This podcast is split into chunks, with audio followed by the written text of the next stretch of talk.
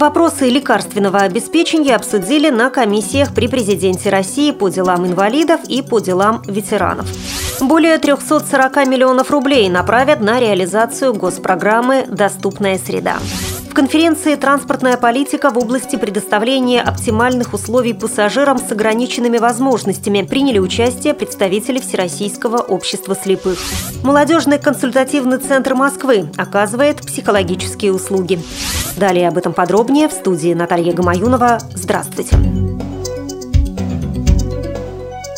Состоялось совместное заседание комиссии при президенте Российской Федерации по делам инвалидов и комиссии при президенте Российской Федерации по делам ветеранов по вопросу о подготовке стратегии лекарственного обеспечения населения Российской Федерации на период до 2025 года. Председатель комиссии Татьяна Голикова обозначила приоритеты государственной политики в этой области. В своих выступлениях участники заседания затронули ряд злободневных вопросов, требующих полного исполнения государственных гарантий в отношении каждого гражданина, для которых они установлены. Это вопросы расширения единого перечня лекарств, полного обеспечения ими через аптечные учреждения, компенсации льготникам оплаты безрецептурных лекарств и лекарств, не имеющихся в наличии в данное время в аптечных учреждениях, и многие другие, в том числе касающиеся уровня культуры медицинских и фармацевтических работников.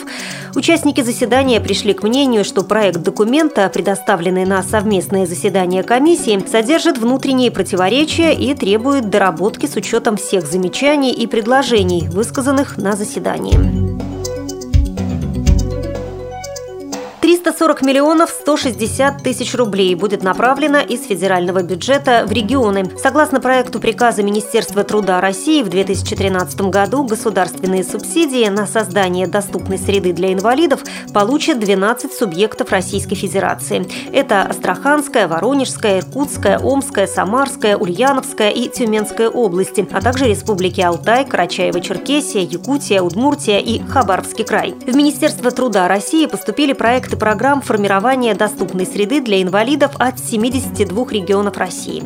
Все они были предварительно проработаны и по итогам в регионы были направлены замечания к документам. Проекты программ были рассмотрены в ходе заседаний Координационного совета по контролю реализации государственной программы «Доступная среда». В обсуждениях принимали участие представители общественных организаций инвалидов и представители регионов, в которых пилотный проект по формированию доступной среды уже реализуется. Субсидии получили те регионы, регионы, чьи программы максимально соответствовали методическим рекомендациям, разработанным Министерством. Обязательным условием для проектов программ является комплексный подход к формированию доступной среды. Должно быть предусмотрено формирование доступности приоритетных объектов и услуг в сферах транспорта, образования, здравоохранения, социальной защиты, культуры, физической культуры и спорта, информации и связи.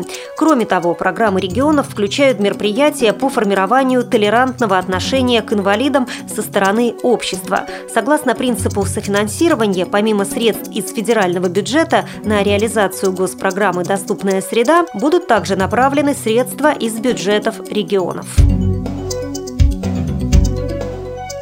В Москве прошла конференция «Транспортная политика в области предоставления оптимальных условий пассажирам с ограниченными возможностями». В ней приняли участие представители транспортных организаций, всех общественных организаций инвалидов, а также федеральных и муниципальных органов власти. От Всероссийского общества слепых в конференции приняли участие вице-президент ВОЗ Лидия Абрамова и генеральный директор Института Реакомп Сергей Ваншин.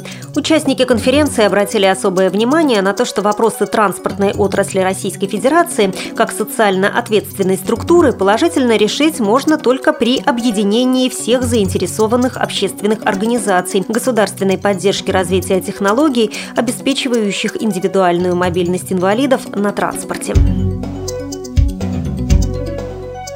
В Москве региональный благотворительный общественный фонд по поддержке социально незащищенных категорий граждан реализует социальный проект «Помогая другим, помогаешь себе». Начинающие психологи оказывают бесплатную, дистанционную и анонимную психологическую помощь населению. Проект предназначен для тех, кто имеет психологические затруднения, нуждается в поддержке и дополнительной информации.